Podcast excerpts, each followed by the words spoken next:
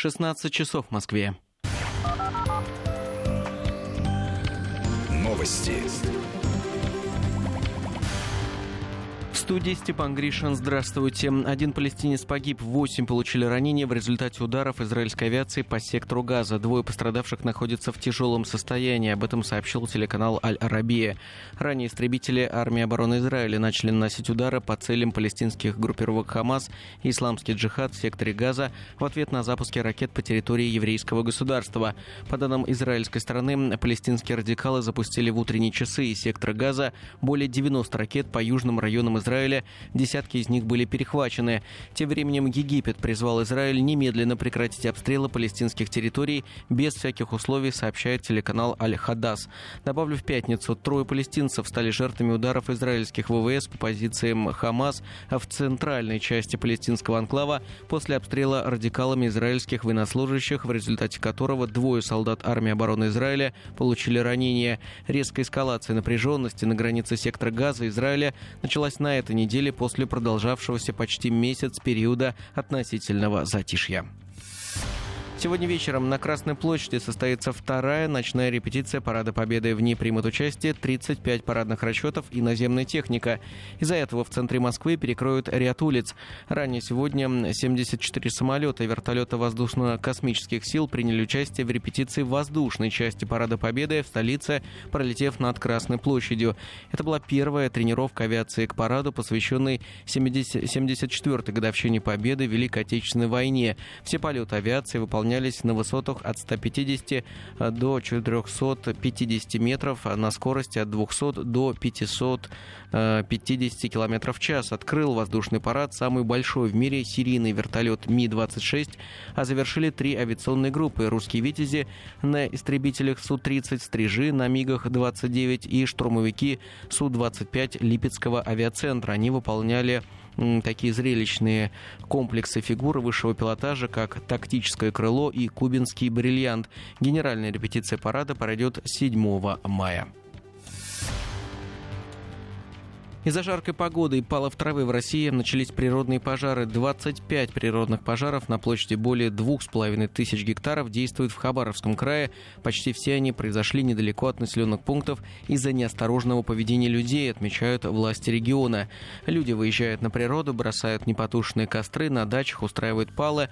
В итоге все эти очаги переходят в крупные пожары. Их тушением сейчас занимается около 300 человек. Огонь зафиксирован также вблизи населенного пункта Сартак в Хакасии. На место выдвинулся пожарный поезд. Всего в населенном пункте проживают 15 человек. В Кургане горят надворные постройки на площади 500 квадратных метров и 2 гектара сухой травы. Об этом ТАСС сообщили в региональном управлении МЧС. А на северо-западе Москвы горит Алешкинский лес. По словам очевидцев, в лесополосе было несколько очагов возгорания. Сейчас на месте работают пожарные службы города. Информация о погибших и пострадавших не поступала.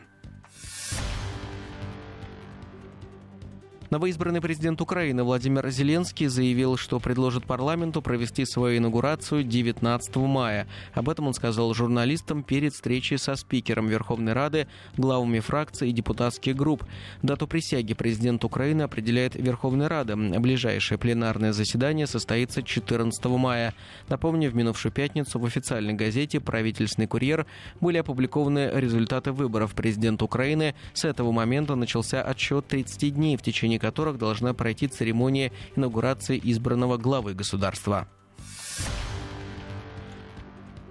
Акции протеста движения «желтых жилетов» проходят в субботу во Франции. В Париже несколько сотен человек начали шествие от больницы Лари-Буазьер, чтобы, помимо прочего, выступить за укрепление социальных прав младшего медицинского персонала французских больниц, а также людей, не имеющих доступа к врачебным услугам.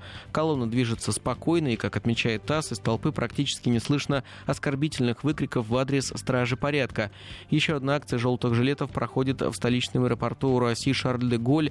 Ее участники выступают против решения властей приватизировать корпорацию, управляющую парижскими аэропортами. Несколько десятков человек собрались в зале неподалеку от стойки регистрации, передает ТАСС. Напомню, сегодня «желтые жилеты» проводят во Франции 25-ю по счету акцию протеста. Мотопарад по Садовому кольцу в Москве, который состоялся во второй день ежегодного весеннего мотофестиваля, прошел без аварий и нарушений, сообщили ТАСС в столичном департаменте транспорта. По данным ведомства, участники мотопарада следовали правилам дорожного движения, соблюдали дистанцию и не допустили ни одной аварии. На всем протяжении маршрута мотоциклистов сопровождали сотрудники ГИБДД.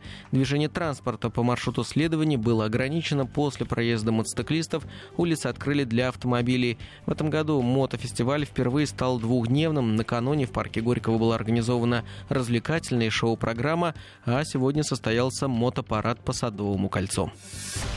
Официальный курс валют на выходные: доллар 64 рубля 63 копейки, евро 72 рубля 31 копейка.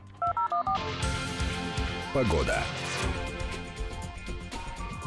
По данным ФОБОС, в Санкт-Петербурге завтра небольшие дожди, днем в северной столице плюс 9-11, в Москве завтра после полудня кратковременные дожди, возможны грозы. Предстоящую ночь в городе плюс 7-9, днем 20-22 градуса, сейчас в Москве плюс 13. Вести ФМ.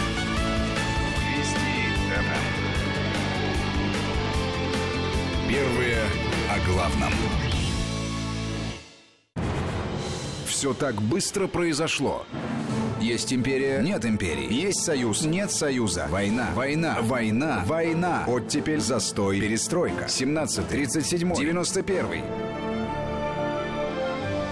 20-е столетие. Что это было?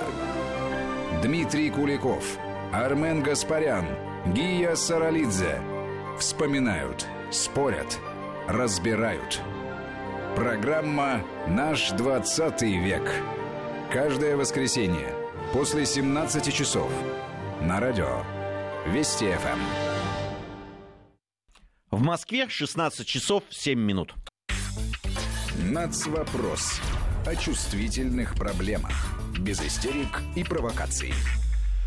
Здравствуйте, уважаемые слушатели. В студии Вести ФМ Марат Сафаров, Армен Гаспарян, Гия Саралидзе. И вас, друзья, и всех наших слушателей с праздниками, которые уже прошли, которые еще наступят.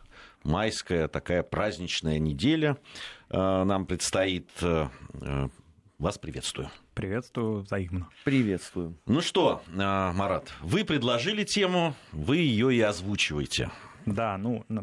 На прошлой неделе и до праздничной еще недели активно обсуждалась инициатива нашего президента и указ, который был подписан об упрощенном получении гражданства жителями Донецкой и Луганской народной республик. Но вторая часть документа, она как-то освещалась гораздо меньше, в которой говорилось о возможности предоставления гражданства Российской Федерации гражданам Исламской Республики Афганистан, Ирака, Йеменской Республики, Сирийской Арабской Республики, но, подчеркнем, родившимся на территории РСФСР и состоявшим в прошлом в гражданстве Советского Союза. Вот об этом, наверное, стоит поговорить особо, какие исторические причины обусловили принятие вот этой части указа, какое количество людей может претендовать на это гражданство, вообще кто эти люди, да, которые и родились на территории России, в то же время были гражданами вместе со всеми нами Советского Союза и теперь, согласно этому указу, могут получить в упрощенном режиме гражданство Российской Федерации. Ну и что же это за люди и сколько их известно? Да, ну пока количество людей, общее количество людей, оно неизвестно, но тем не менее совершенно очевидно, что это, во-первых, люди, которые, во-первых, это дети граждан этих государств выше обозначенных, да, которые уже родились на территории Советского Союза, поскольку мы хорошо знаем, что на протяжении последних десятилетий советской истории, 70-х, 80-х, в 70-80-х годах активные были исторически, мы знаем это, отношения между этими государствами и Советским Союзом, и, соответственно, межнациональные браки были, и многие из этих людей выпали из такого правового поля и гражданского поля в начале 90-х годов. То есть они оказались за пределами Российской Федерации, и гражданство Советского Союза у них оставалось, но гражданство Российской Федерации они не приобрели. И вот в результате в течение почти 30 лет это были люди либо без гражданства, либо люди, которые обладали гражданством вот этих вышеобозначенных стран. Понятно, что во многих из них сейчас, да практически во всех из них, политическая внутренняя обстановка очень напряженная, но надо сказать, что на протяжении последних 5 лет, например, применительно гражданам Сирийской Арабской Республики, такие инициативы уже проявлялись, правда, они осуществлялись, ну, в таком фактически индивидуальном режиме, то есть когда мы знаем количество людей, особенно жен граждан с детьми, согласно гуманитарным различным проектам нашим, они приезжали в Российскую Федерацию, приобретали вид на жительство гражданского Российской Федерации. Но все это шло в индивидуальном режиме и не имело какого-то особого льготного формата. А теперь вот фактически эти люди, ну, приобретают гражданство уже даже в какой-то степени постфактум, потому что фактически многие из них уже на территории России жили. Но если бы они шли по общим основаниям, так скажем, то они должны были бы приобретать разрешение на временное проживание, вид на жительство, ну, то есть фактически на 5-летний срок это растянулось. А теперь этот срок всего составляет около 3 месяцев. Ну, вот что касается граждан Афганистана, я просто некоторых лично знаю, этих людей, они учились со мной в Московском университете, да, на разных факультетах, там довольно большая диаспора была, ну, понятно, были отношения с Афганистаном, и начинали приезжать еще учиться, если я не ошибаюсь, там, с середины 70-х годов, а может, даже и раньше. Вот. Но в 80-е действительно очень много было студентов из Афганистана, и многие из них после там, всем известных событий, они, конечно, остались, просто им некуда было возвращаться. Кроме того, многие из них женились на русских и на гражданках Советского Союза, на русских девушках, но так или иначе, все равно, даже несмотря на то, что их жены имели гражданство России, они гражданство не приобретали. Получалась вот такая вот двоякая ситуация. Но сразу надо сказать, что хотя количество такого рода граждан, вернее, людей, которые могут претендовать на гражданство, пока не определено, очевидно, что это небольшое количество людей.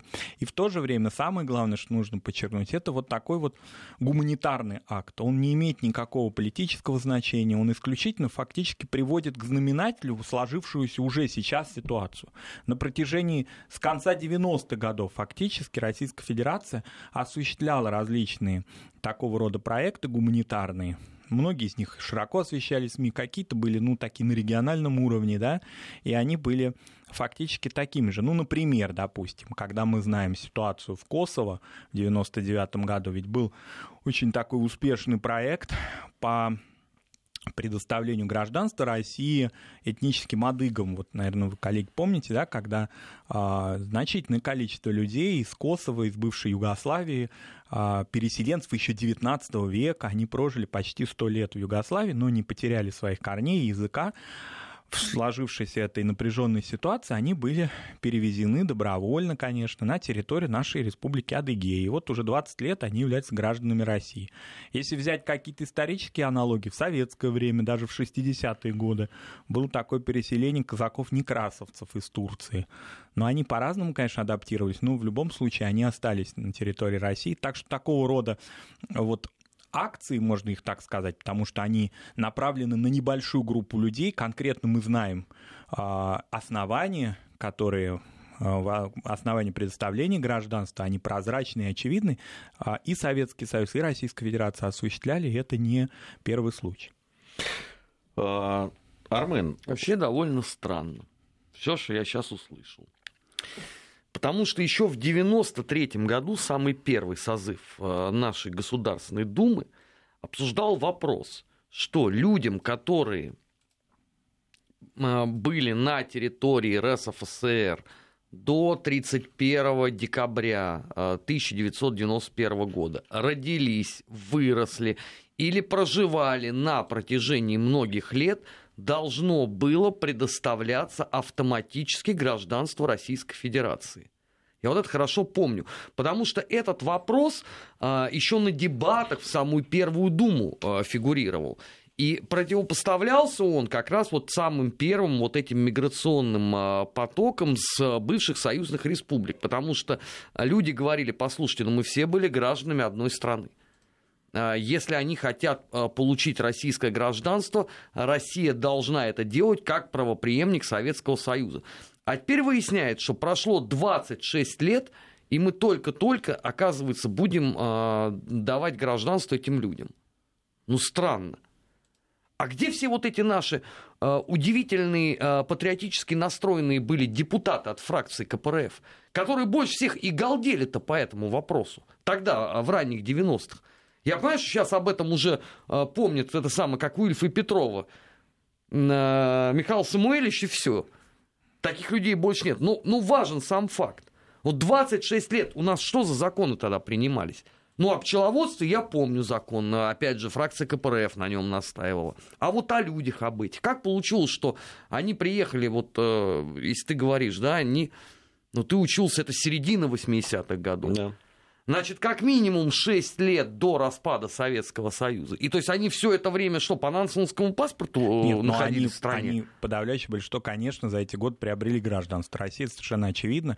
Ведь в этом указе сейчас подчеркивается, что фактически в гражданство принимаются также их супруги, их дети, да, ну, их близкие родственники фактически. То есть, по большому счету, это некое такое подведение правовой черты под этим вопросом, как я это понимаю, а не массовое принятие людей, которые, значит, страдают с 91 года, и вот они оббивают пороги, им не предоставляли гражданство, а теперь вот, ну, нате подарок. Надо сказать, что разные ситуации бывают с российским гражданством. Мы знаем, да, ситуации просто... Ну, вызывающие оторопь, да, когда люди, которые, ну, явно заслуживают этого гражданства, заслужили своей жизнью, своей там деятельностью и так далее, продолжают как-то мытарства какие-то по этому поводу. С другой стороны, да, там самые неожиданные люди вдруг оказываются гражданами России в непонятно какими способами. При том, что действительно гражданство получить, ну, непросто было.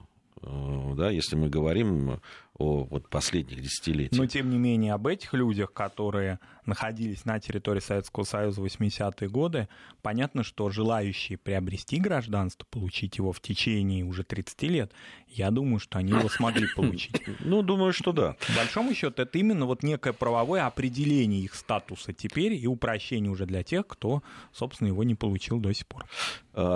Здесь я вот, мне кажется, еще правильно поговорить вообще о гражданстве, в институте гражданства и о том, что понятно, что с одной стороны, те люди, которые заслужили, которые долго живут, которые там своей жизнью уже здесь, на территории России, доказали там, да, что они законопослушные граждане, что они там работают, приносят пользу и так далее, должны получать, не знаю, упрощенные, как вы хотите называть, но они должны иметь возможность получить это гражданство.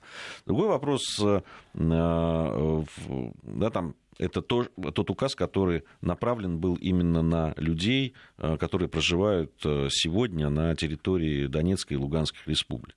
Это там совершенно своя историческая коллизия, да, политическая, я бы даже сказал, военно-политическая ситуация, которая там сложилась, гуманитарная ситуация, которая сложилась с этими людьми. И этот указ решает... Вот целый ряд вопросов. Мы вот говорили об этом с вами. Да? Это и пожилые люди, и пенсионеры. Это дети. Дети, которые оказались без попечения. Да? Там погибли родители. Оказались там в домах детских, там, сиротских приютах этих и так далее. Масса гуманитарных чисто вопросов, которые... Этот закон и этот указ помогает решить. Но вообще, если говорить в целом о российском гражданстве, мне кажется, что вот такое увлечение сейчас, в том числе и от наших близких коллег и друзей, можно слышать: всем гражданство, давайте дадим все, кто хочет, и так далее. Я бы вот все-таки был бы аккуратным, я все-таки был бы осторожным в этом вопросе. Да, что значит всем? Вот... А оплачивать работу инфильтрационных структур кто будет? Пушкин в год своего следующего юбилея. Это на самом деле история-то такая, очень дорогущая. Не с точки зрения нагрузки на бюджет, это разные вещи, а с точки зрения организации, проверки всего вот этого контингента. Потому что у нас же сейчас как говорят, давайте дадим действительно вот абсолютно всем. Вот людям из Ирака вы тоже давать собираетесь? А проверять их на причастность к запрещенным в России террористическим организациям кто будет? Или они просто приедут сюда? И по факту мы получим там возможные очередные негативные последствия. Ну как так? Опять же, да, в случае с Украиной же это началось. Да, давайте дадим всем. Отлично. А люди, которые там числятся в организациях, запрещенных в России, мы им тоже будем давать гражданство? Просто по факту того, что вот у них было гражданство Украины? Ну, чтобы здесь не раз в месяц отлавливали человека, причастного к запрещенной в России правого сектора, да, и это был бы такой повод для волнения в медиасфере, а чтобы это было каждый день. И тогда все, наверное, будут счастливы. Это вот по такому принципу, да, у нас теперь хотят сделать? Ну, по-видимому, курс на то, что получение гражданства Российской Федерации будет идти в упрощенном режиме, он уже очевиден, есть. Это мы видим на протяжении последних лет. Это решает очень много вопросов, включая демографические, которые не секрет, они не только в нашей стране, а вообще, можно сказать, да, некоторые демографы говорят, вообще в странах северного полушария всего, да, в северной части мира, вернее. Ну да, даже в Норвегии даже в Норвегии эта проблема существует. Эта проблема есть. И, в общем, решение ее вот таким образом, путем того, что конкретными, целевыми вот такими аудиториями, если так можно выразиться, группами какими-то, упрощение гражданства, по-видимому, будет осуществляться и в дальнейшем. Это вот такой, видимо, такой тренд современный, и он очень правильный, ну, на мой взгляд, потому что действительно, если открывать массово получение гражданства или предоставлять ее каким-то очень сразу широким группам, то, о чем говорит Армен, здесь фильтрация, если так можно, опять же, корректно или некорректно выразиться, людей, претендующих на гражданство, проверка их и так далее, осуществляться будет очень сложно. Фильтрация не людей, конечно, а скорее их документов и прав на предоставление гражданства. А вот именно разработка таких целевых групп, вот сейчас выработана такая группа, она очень небольшая. Она тоже может иметь какие-то определенные проблемные моменты, потому что многие из этих людей не живут на территории России, сейчас приедут специально в нашу страну для получения гражданства, и, безусловно, необходимо проверить их право на предоставление гражданства. Я имею в виду из вот этих самых государств, о которых мы говорили. Поэтому, вот, видимо, этот курс, он самый приемлемый, особенно с учетом того, что за последние годы в нашей стране, конечно, стал гораздо прозрачнее, на мой взгляд, и продуктивнее миграционное законодательство и вообще миграционные различные формы, да, которые существуют. Вот передача ФМС в ведение МВД на протяжении уже нескольких лет, это процесс, ну, стал, по словам и исследователей миграции, самих мигрантов и экспертов всех, да, стал гораздо прозрачнее и понятнее. Ну и так далее. То есть, в общем, в принципе, наша страна готова к этим формам, если их осуществлять контрольно и вот именно такими целевыми, ограниченными группами. Постепенно их расширяем, и тем самым фактически решим нашу и демографическую, и иную проблему. Вот сейчас, если взять хотя бы возможности, да, фактического придания правового статуса людям из Луганской и Донецкой народных республик, которые живут уже сейчас на территории России, не только тем, которые останутся на своей родине, но и те, которые живут в наших регионах. Я знаю, например, людей, которые живут в Рязанской глубинке. То есть они в 2014-2015 году вынуждены были покинуть свою родину, и вот сейчас они находятся в Центральной России. И они должны были на общих основаниях, представьте, в сельской местности, то есть это надо потратить деньги для того, чтобы поехать в миграционные центры, оформить разрешение на временное проживание. Это тоже не очень простая затея. И теперь им в трехмесячный срок предоставить гражданство России. Это люди культурно, в языковом смысле, в историческом смысле, часть нашей страны, часть нашего народа. То же самое касается, если афганец живет на протяжении 40 лет в Российской Федерации, у него здесь дети, у него здесь жена и уже, может быть, даже внуки, ну, конечно, он по факту уже гражданин России. И мне кажется, что это, кстати говоря, очень интересный такой ролевой пример. Я понимаю, что никто на него обращать не будет, а может, даже и будут злорадствовать и ерничать. Для тех стран, которые осуществляют иную миграционную политику, в том числе и по отношению к гражданам Сирии, Афганистана. Вот такая форма, она гораздо, на мой взгляд, наша форма, гораздо более цивилизованная, гораздо более прозрачная и понятная. Ну, по поводу людей, которые действительно по 40 лет живут, да, мы уже говорили об этом. Это, в общем, восторжествует справедливость, так же, как и по отношению к людям, которые вынуждены были уехать с юго-востока Украины и проживают. Действительно... 950 с чем-то тысяч таких. Сейчас вот на территории России. Это вот люди, которые были до 2014 года на юге. Но часть из них, я так понимаю, уже получила гражданство. Часть, да, ну незначительно, насколько я понимаю. Ну, ты вспомни, вот у Владимира Корнилова какие сложности были с получением гражданства. Он методично обходил все инстанции.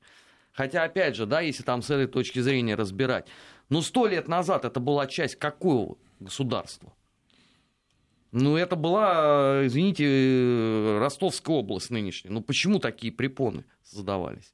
Ну, у нас вообще очень многие вещи вот, достаточно странно построены, вот, даже с точки зрения этого гражданства. Потому что, вот смотрите, сейчас все обсуждают, надо или не надо предоставлять льготно украинцам. Окей, а русским в Казахстане как? Ну, вот это вопрос ведь не праздный абсолютно, да, там миллионы русских. А мы им точно так же не предоставляли, или, вернее, там создавались определенного рода службы на основании договора о дружбе. Ну, хорошо, а они что, получаются тогда русские второго сорта, вот если они хотят получить российское гражданство? Это такой акт, между прочим, это 5 лет должно пройти. 5 лет ты подаешь заявление, и вот этот вопрос методично будет рассматриваться. Ну, во-первых, надо сначала подать, как мы уже сказали, на разрешение на время проживания, которое подразумевает ежегодное подтверждение дохода. Это очень важная история. Его дают РВП, так называемый, на 3 года, но каждый год ты должен подать документ, подтверждающий свой уровень дохода. Я сейчас не берусь говорить, какая сумма, но, по-моему, около 200 тысяч рублей у тебя должно быть на счете, что ты вот располагаешь такими доходами и находишься легально на территории России. После этого, через 3 года, ты можешь претендовать на получение вида на жительство. Это не гражданство, это, конечно, более уже такая упрощенная форма жизнедеятельности в России, трудоустройства, но тем не менее, и лишь потом на гражданство России. Вот такая форма, она применяется и, я не знаю, там, гражданину, который живет в Южной Африке, и к русскому из Казахстана, и к любому другому человеку. Ну, вот здесь вот как раз вот вопрос, который... Насколько она применяется? Мне кажется, самый важный. Все-таки, если мы говорим о постсоветском пространстве, как о пространстве жизненных интересов, да, прежде всего, таких первоначальных жизненных интересов России. Не надо вот эту формулировку, потому что тебя сейчас, ну, ладно, сейчас тебе припомнит это. Один политик это любил употреблять. Да. Жизненное пространство. Я сказал не жизненное, а жизненно важное. Вот, как все-таки, да, это государства, которые, там, новые государства, которые входили на... разных исторических отрезках в единое государство составляли, как люди и народы, которые близки ментально, во всяком случае, пока еще, да, как государства, в которых проживают очень много людей культурно, да, там, ментально, фактически, да, являющихся русскими людьми, и этнически в том числе иногда, это совпадает. Почему тогда мы это пространство и вот этих людей не выделяем? Почему мы к ним относимся так же, как... Я ничего не имею против там, Китая, там, Японии, не знаю, Соединенных Штатов Америки или Ганы. Но это просто разные все-таки вещи. Эти люди имеют право на то, чтобы их выделяли, на то, чтобы... законодательно у них были другие возможности. Но мне так кажется. Вот этот курс на упрощение получения гражданства современный, вот не тот, который был там в начале нулевых, а вот сейчас именно, он, по-видимому, идет по направлению этого выделения. Но еще раз повторюсь, наверное, целевыми группами. И это самое целесообразное в этом направлении. Не сплошь, как у нас некоторые говорят, а давайте предоставим гражданство России всем, у кого был советский паспорт. То есть всем вообще гражданам стран Содружества и уже вышедшим из него или вошедшим в него и так далее. Всем, у кого был до 91 года паспорт Советского Союза. Наверное, это неправильно. А вот именно... Это не наверное. Да. А вот этот курс на то, чтобы различные... конкретные какие-то группы поэтапно, в том числе с учетом нагрузки и на, о чем Армен сказал, насчет и проверки документов, и тех форм предоставления гражданства, вообще документооборота, в принципе, да, это будет осуществляться, это самое целесообразное, и в этом направлении идет курс. Вот это видно, ощущается. Не просто декларативно, а конкретно, как мы видим сейчас в 2019 году. Да, это очень важные вещи. Важно, чтобы еще... инициативы какие-то, которые там выдвигаются, они как-то комментировались силовыми органами, как раз теми людьми, которые отвечают за безопасность. Вот чтобы они комментировали, вот это мы можем, вот это нам, для этого нам нужно будет дополнительные финансовые, людские... Ну, заметь, что именно эта категория граждан в этой полемике пока не участвует. Вот это плохо, это плохо. У нас новости, после новостей вернемся. Нацвопрос. О чувствительных проблемах. Без истерик и провокаций. 16:34 в Москве. Продолжаем нашу программу «Нацвопрос». Армен Гаспарян, Марат Сафаров, Гия Саралидзе по-прежнему в студии Вести FM. Вообще, когда мы говорим о гражданстве в России, мы очень часто обсуждаем все-таки технические вещи, которыми, по большому счету, должны заниматься компетентные органы. Я имею в виду не только силовиков, людей, которые занимаются миграционными потоками, или МВД, Министерство внутренних дел, или ФСБ, которое проверяет на причастность к террористическим группам или еще каким-то боевикам и так далее.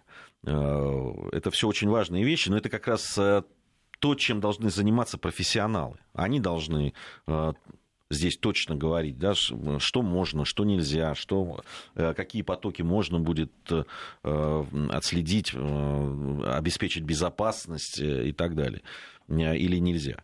Это как раз компетенция людей, профессионалов. Другой разговор, что ведь вот этот вообще институт гражданства и его отношение к тем странам, которые некогда составляли единую страну большую в разные периоды.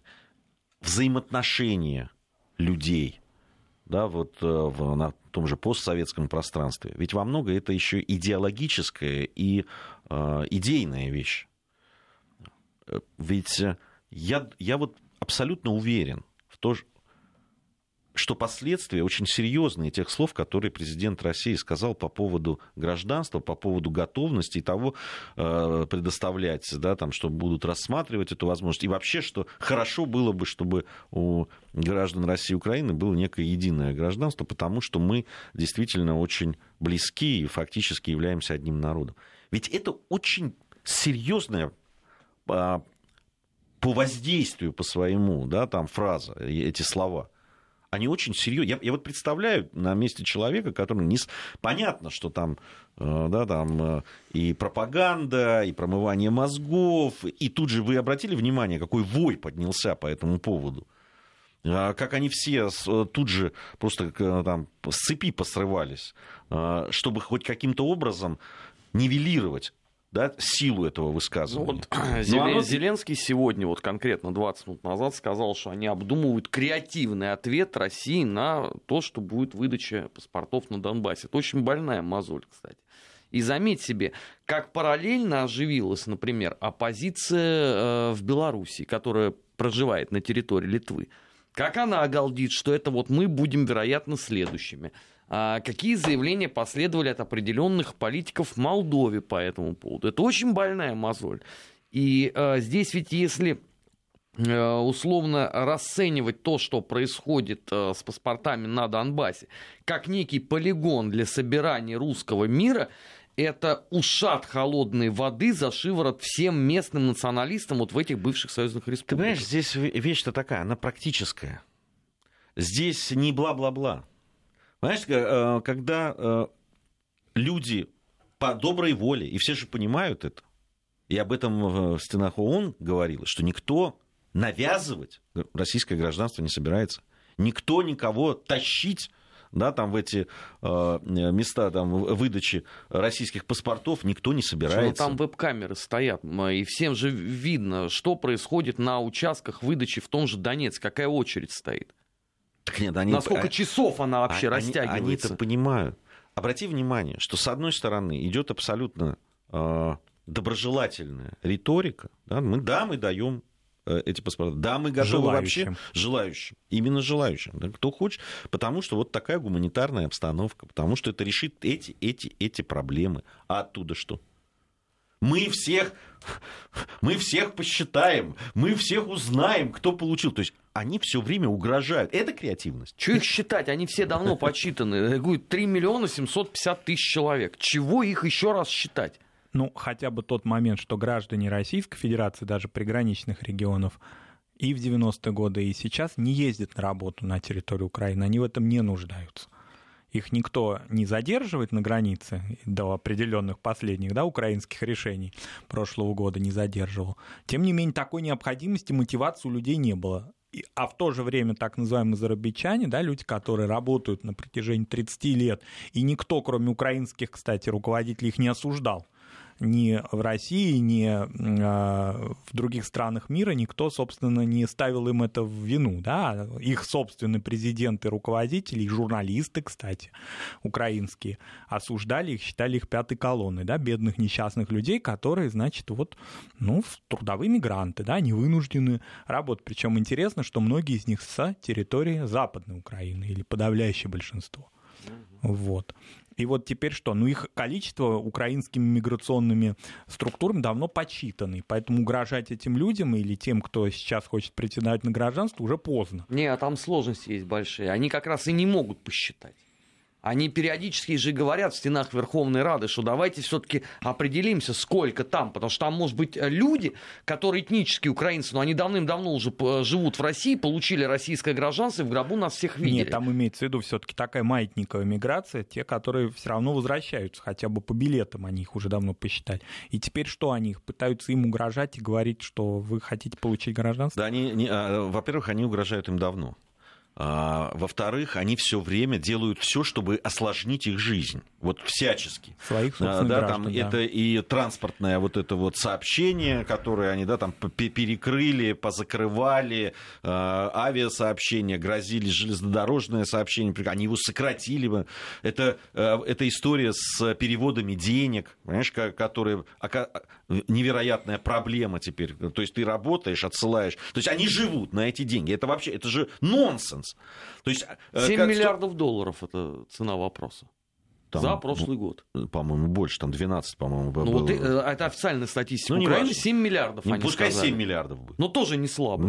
Согласись. Да, вот 7 миллиардов, которые... Три транша МВФ, вместо того, что раз вы уж не можете обеспечить людей работой, они вынуждены уезжать, там, зарабатывать, кормить свои семьи, которые являются вашими же гражданами, и эти деньги вливаются в экономику Украины. Ну, так сделайте так, чтобы им проще было. Нет, понимаешь? Они всячески их ограничивают и всячески вставляют палки в колеса. Ну, это просто потрясающе. У них, кстати, параллельно еще есть процесс. Они же начали звать к себе и предоставлять гражданство всех возможных оппозиционеров. Мне написал человек из Харькова, который работает в СБУ. За прошлый год аж на 114 человек получило гражданство таким образом. Но сравните это, пожалуйста, с тем, что происходит на участках по выдаче, по приему, вернее, заявлений на российское гражданство на Донбассе. 114 человек всего. И кто все эти люди? Вот фамилии-то их можно тоже узнать? Что это за жертвы нашей деспотии вечной? Кто это хоть? Здесь ведь вопрос такой, вот это по поводу креативного ответа. Креативный, вернее, я не знаю, не креативный или не креативный, ответ-то может быть один только. Сделать так, чтобы на Украине стало жить удобно, безопасно. Чтобы работа была. Только жить в эту славную пору, увы, не придется. Нет, а другого пути нет.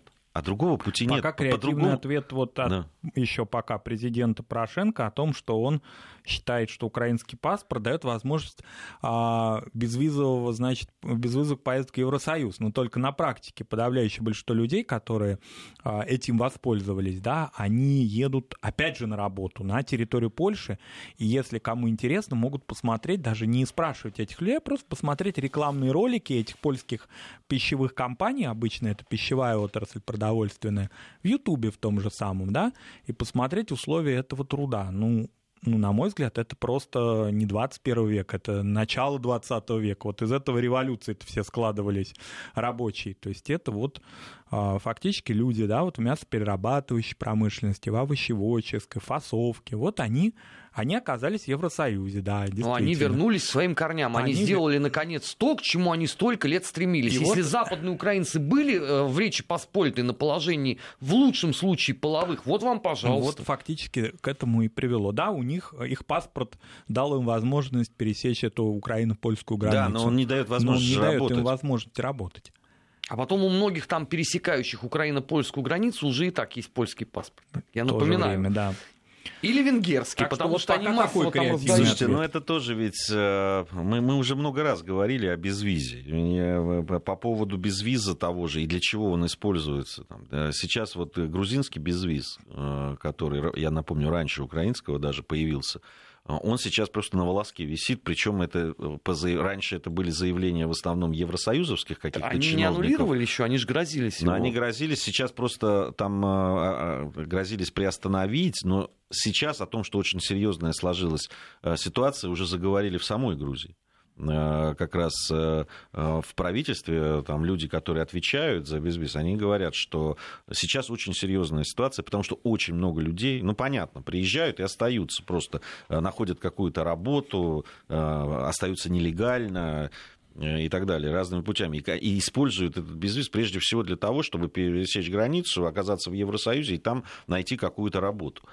И это понятно, что европейцы не ждут там ни украинцев, ни грузин. В качестве они туристов, ради бога, не ждут. Да, а вот в качестве нелегальных рабочих нет, им не нужно. Ну, во всяком случае, официальные. Наверное, те, кто дают эту работу и могут платить в 2-3 раза меньше, чем это по закону там должно быть, или там, то да, наверное. Польша же отмечает, что уже около миллиона украинских граждан находится на территории Польши в качестве трудовых мигрантов. И, конечно, польскую экономику, в значительной мере аграрную, они содержат, поддерживают. И то, что Польша на плаву находится по сравнению с другими европейскими государствами с точки зрения сохранения своего аграрного рынка, это во многом труд украинцев. То же самое касается и Литвы маленькой, где тоже количество украинцев. Правда, там некоторая такая избирательность существует. Там вот именно что такое формирование, как это было применительно и к белорусской оппозиции, то есть скорее такой интеллектуальный слой они пытаются приглашать. Но, тем не менее, это попытки завершаются тем, что просто тоже едут трудовые мигранты. Вот, поэтому, просто в Литве рынок меньше, поэтому ловить меньше, а польский рынок, он весь наполнен украинскими трудовыми мигрантами. А кто на Украине работать-то будет в результате? Или там что, выжженное пространство? Пустая территория? Санитарный кордон сделают? Ну, надо же где-то работать, Армен. Для этого должны быть рабочие места. Люди-то уезжают не от хорошей жизни. Нет, одну секундочку. Значит, на момент 1991 года Украина по сельскохозяйственному потенциалу входила в 6 стран Европейского Союза. Ну, 6. Да. Земля куда-то делась, земля осталась. Да нет, трудолюбивый народ куда-то делся, он тоже есть. Нет, он как раз делся. Ты посмотри на момент выхода Украины из состава СССР. Экономические показатели, да любые показатели, которые касаются... В десятке Евросоюза, а по сельскому хозяйству 6-е. Да хорошо, просто сравни Украину и Польшу, в которую сейчас едут работать украинцы. Просто можно сравнить. И что там экономический потенциал, что доходы населения, любые показатели абсолютно экономические. И ты поймешь, что они... Демографию. Нет, кстати. Но в этом кто виноват? Опять Путин. Нет, мы же даже уже не говорим, там, кто виноват или не виноват. Дело в том, что преподносится это как великое благо, понимаешь, для людей, для страны без виз. Да, наверное, тем, у кого есть этот паспорт и у кого есть деньги, а таких на Украине и в Грузии не так много людей, они могут относительно просто съездить... посмотреть достопримечательности Мюнхена. Для этого деньги нужны. Вот именно. А при таком росте ЖКХ, который фиксируется, при пенсии, которая на умирание... Самое страшное, что это, конечно же, безработица. То есть это безработица не просто, что вообще некуда устроиться, да, тут надо правильно понимать, а устроиться на работу, которая даст возможность выживать тебе и кормить семью. Вот что. И безработица, допустим, та же проблема в Грузии, это безработица среди молодежи. людей, которые, там, ребят, которые заканчивают вузы или там... Она общая для постсоветского пространства. В Прибалтике ровно то же самое. Ну, а почему? Да потому что все время сокращается. Ну, то есть рабочие места сейчас можно найти, там, ну, вот, более-менее, допустим, ну, в той же Грузии, это в сфере туризма. Вот обслуживающие... Но это там... еще и очень большая проблема кризиса аграрного в постсоветских странах. То есть если в Советском Союзе очень многие в этих республиках были заняты в сельском хозяйстве. Пусть мы, наши там либеральные экономисты нам говорят, что сельское хозяйство датировалось. Я не очень верю во все эти разговоры, да, в определенной мере и где-то фрагментарно, но в целом оно во многих постсоветских нынешних очень бедных государствах было весьма-весьма продуктивное. Например, и в Центральной Азии, и в Закавказье никаких особых форм, да, там были определенные, ну, если на эту тему говорить глубоко, да, были определенные закупочные цены разные. Да, примитивно к Закавказью они были выше, примитивно там к РСФСР ниже и так далее. Тем не менее, оно работало. И люди работали в сельском хозяйстве. А теперь, значит, они потеряли эту работу, и это стало непродуктивно и, главное, непрестижно у многих молодых людей, да, работать в сельском хозяйстве. И они потянулись в города, в столицы этих республик. Вот, например, как изменилась, скажем, численность населения в Бишкеке, скажем, да, по сравнению с тем... Или в Кишиневе, да, которые были уютные, зеленые, небольшие такие города, скажем так, да, а теперь они стали перенаселенными, а фактически перевалочными пунктами миграции. В Кишиневе в значительной мере уже в Евросоюз, в Бишкеке в Российскую Федерацию и так далее. Вот. Это люди, которые раньше их... родители, их дедушки и бабушки работали в сельском хозяйстве, прекрасно себя чувствовали, кстати, хорошо зарабатывали там. Ну, применительно, скажем, Грузии, да, это известный пример, когда эти люди, работавшие в сельском хозяйстве, ну, они в разы зарабатывали больше, чем многие городские жители в России. А теперь это совершенно не так. И местные власти, и руководители в этих государствах очень плохо думают именно о развитии сельского хозяйства. Хотя, кстати говоря, Российская Федерация дала все возможности для того, чтобы открытие рынков для стран Таможенного союза по, допустим, поставкам продовольствия в нашу страну беспошлинного. Тем не менее, кто-то воспользовался, кто-то нет. Вот, например, скажем, ну, как мне кажется, в определенном мере не входящий в Таможенный союз Узбекистан за последние годы очень сильно и активно пользуется этой возможностью, поставляя аграрную свою продукцию. Азербайджан то же самое. А многие пока вот разинув рот. Это очень серьезная тема именно перехода от аграрной, что ли, от традиционного образа жизни к урбанизации. И в результате этого иммиграции возникают все проблемы. Не, ну, мы же должны понимать, что очень просто колоссальный удар по экономикам, в том числе и постсоветского пространства, нанесла вот эта разинтеграция. Ведь понятно, что все были завязаны друг на друге, были понятные, иногда, может, не очень понятные, но все-таки, да, уже налаженные потоки, которые работали, и связи, которые работали. Ведь это развалили, это сразу же ударило по... И по тем же сельхозпроизводителям, да и по промышленности. Или промышленный потенциал Востока Украины, например. Это вот вообще классика. Это же вот целенаправленно вот это разваливалось. О последствиях мало кто думал. И люди оказались без работы, люди оказались без средств к существованию. Отсюда и миграционные потоки, которые потом начались.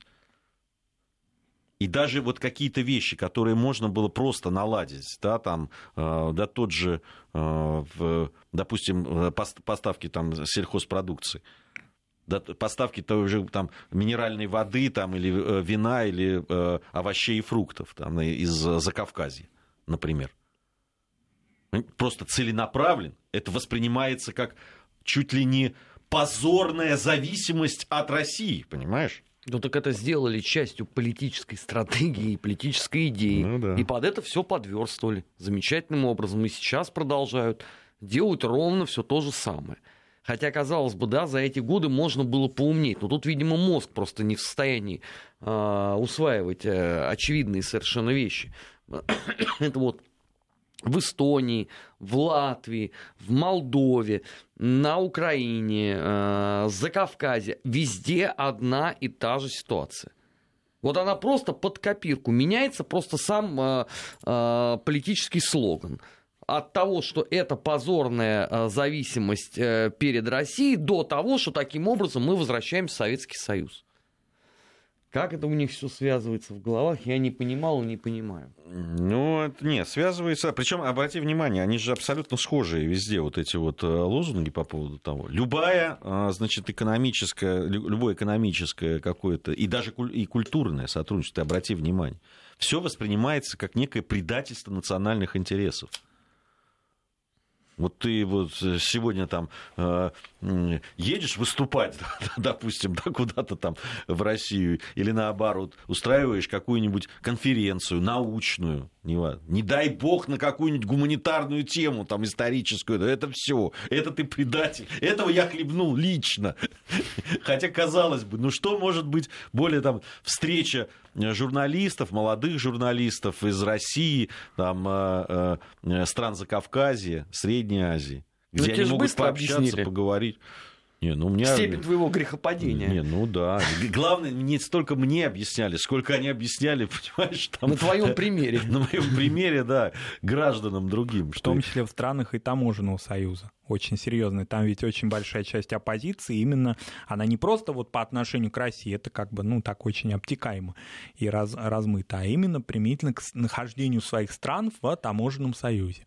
Мы, значит, выступаем против этого и какие-то аргументы предоставляют. Вот я из последних примеров это вычитал у одного гражданина Армении, да, который, находясь, значит, по-моему, он в аэропорту, ну, где-то, в общем, в авиационном он, значит, формате режиме, он увидел, что там продаются российские товары, это в Ереване, да, и вот он был возмущен этим, как же так, и, значит, на основании этого целый спич на тему нахождения Армении в составе Таможенного союза. Ну, то есть товары, допустим, из Германии... Не смущают. Не смущают, да. Вот именно да. Российские товары смущают. Да, что вот они свободно, значит, продаются и конвертируются на территории независимой Армении. А его не смущает, что товары Армении точно так же свободно конвертируются на территории России, тоже принося прибыль его государству? Видимо, вот этот момент его нифига не смущает, что именно на территории России приносит прибыль. Спасибо, Марат. Спасибо. У нас совсем скоро новости, и после новостей недельный отчет.